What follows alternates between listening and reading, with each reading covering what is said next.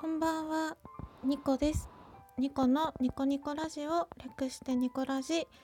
第154回目録音中です。私のパソコンは今2019年3月9日0時8分を指しております。日付が変わりまして土曜日の深夜になりました。皆様いかがお過ごしでしょうか？えっと実はえ先ほどですね2本連続でラジオを録音して、えー、とアップしました。で自分の中で結構それは珍しいことでだいたいですね意識して23日に1回あげるようにしてたんですね。あのあんまり連続で更新すると聞く人が追いつかないなっって思ってでなんかこう追いつかなくなって飽きられて永遠に聞かれなくなるのが怖くて 小心者の2個でございます。と言ってもね私の番組を聞いている人って多分少少ないと思うんですよ。で少ないと思うからこそその少ない人からはなんか逃したくない少ない人を逃したくないって言い方は悪いんですけど、うん、維持したいというか 聞いていただきたいなっていう気持ちもありますでももし聞いてくれる人が0人になったとしてもなんか撮りたいことがあったら撮るのかなって思ったりでもそれはモチベーションが続かなくなっていつかやめちゃうのかなって思ったりなんかふわふわしております。ニコです。はい、えーと、このニコラジは私情緒不安定系トーカーのニコが日々つれずれなるままに思ったことを12分間つぶやいている独り言番組でございまして情緒が不安定なので、えーと、テンションのね上がったり下がったりが激しいんですけれどももしよろしければ12分間最後までお付き合いいただけたら嬉しく思います。で、えーと、BGM はいつも通り、えーと、BGM メーカー様作曲の美しく切ない和風 BGM を使用させていただいております。ということであの私ツイッターとかにはねつぶやかないんですけどあの1月とか3月って1月はあの阪神・淡路大震災があってで3月は東日本大震災があってまあ歴史をね巡れば大震災って多分他にもたくさんあったと思うんですけど自分がその生きてる中で大きな震災っていうのがこの2つだったんですよ。であのこの時期というかうんなんだろう1月は1月でその阪神・淡路大震災が近づくとなんかこう気持ちがざわざわするというかで東日本大震災もねもうそろそろあのその日が近づくなって思うとこうちょっと気持ちがね今今でもざわざわしてて。で自分は被災者かっていうと全くねあの土地的に私はその被災するような場所ではなかったんですけれど。うんだけどやっぱりこうなんかねざわざわしちゃうんですよね 気持ちが。うん。はい。なんかねでそれでさっきその絶望しているあなたへっていうタイトルで2本立てで前編後編に分けてラジオを撮ったんですよね。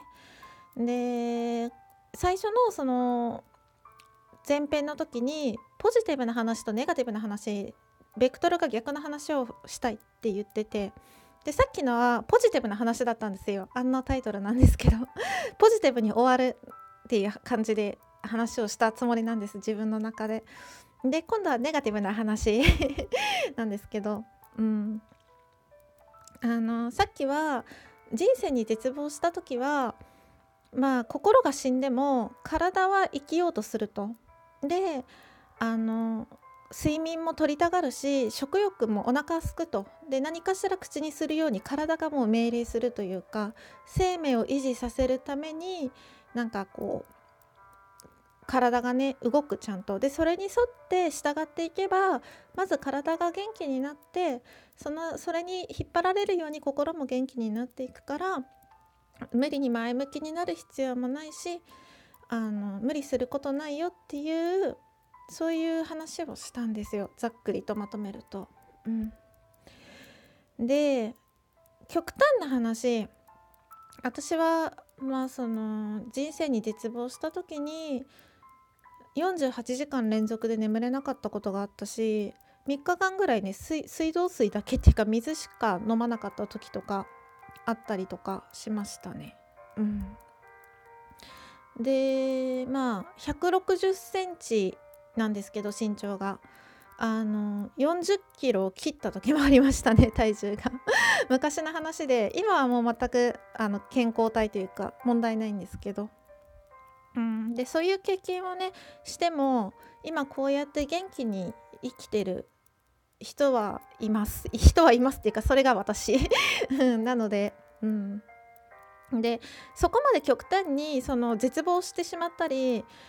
病んでしまってる人っていうのは適切な処置が必要だと思ってて、まあ、病院に行ってもいいし、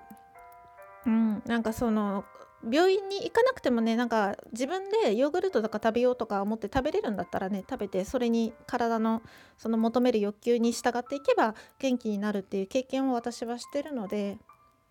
うん、なので心配ないよっていうことをねポジティブに伝えたつもりなんですけどまあ根が暗いので ネガティブな話に聞こえたかもしれません。でそこまでいかないっていう今日はその不幸じゃない人の話をしたいと思ってて。でまあそれは私っていうか 別に私不幸じゃないんですよ今。不幸せな状態じゃないし人生に絶望もしてないんだけど、うん、不幸じゃないからっってイコール幸せかって言われたら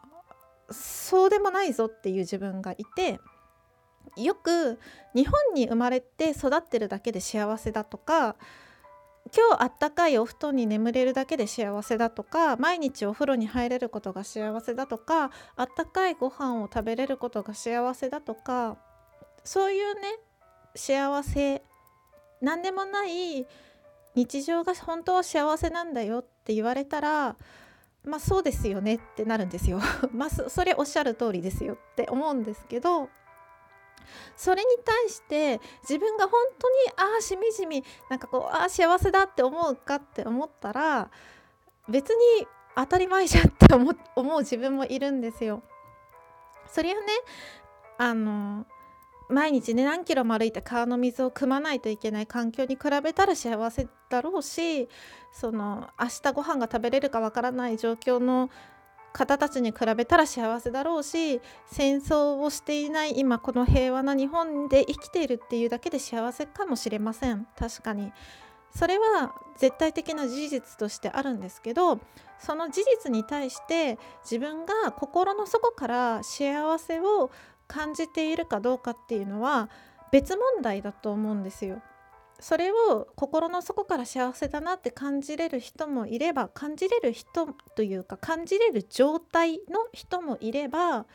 感じ取ることができない状態の人もいると私は思っていてそれで今その状態なのは私みたいな。なんか私私って自己主張が激しいんですけど。ね。激しいんですけど。そういう、まあ、ぬるっとした生活って言っ言っていいのかな、まあ、仕事もね別に順調だしあのお金も毎月定額入ってくる年、まあ、少ないなりにね、うん、で確かに贅沢はできないけど、まあ、日々なんか質素な生活はできるし一人暮らしだから自分のやりたいように自由にできるし何のねあの束縛もないというかうん、ないから旗から見たらねそれだけで十分幸せなのかもしれないけどそれに幸せを私は感じてない時があってうん。不幸じゃない。確かに不幸じゃないけど毎日が楽しくて幸せに感じて生きてるかって言ったらそうでもなくてなんか日々こんなもんなのかなってって思って過ごしてることの方が多いんですよ。うん、でそれは何だろうな不満にもならない不満なんですよ。不満にしてしまったらそれは贅沢なのかなって思うような感じだからこうモヤモヤしてて薄い雲がなんか張ってる状態っていうか青空なのに確かに空は確かに晴れてるのに薄い雲がずっと空に張り付いててなんとなくぼやけて見える景色がそういう心理状態なんですよね今。うん、でそういう時に人はどうしたらいいのかっていう持論を話そうと思っててで持論をね話す前に今ねと見たら 10, 10分26秒になっててまた前置きがねすごく長くなってしまったと思ってこれはその持論を話す前に一度終わりにしないといけないと思っております。なんかいつもね肝心な話に入らないで終わる私のラジオ。どうどうしようもない。まあそんなねあのラジオというか独り言をねなんかいつも聞いてくださってる皆様本当にありがとうございます。あのネギやハートやあのニコちゃんマークもねたくさん投げていただいて本当にねこんな独り言番組になんかありがたいなってすごく思ってます。本当にありがとうございます。ということで日々ねぬるっとぬるっと生きてる人別に不幸じゃない今。お金にも困ってないしなんだろうな経済的困窮もしてなければその精神的にも別にそこまでなんだろうな病気になったりうつ病になったりしてるわけじゃないけど日々何か物足りなさを感じている人はどうモチベーションを保っていけばいいのか毎日に対して日々の生活に対してその辺を、えーと次回お話ししようと思います。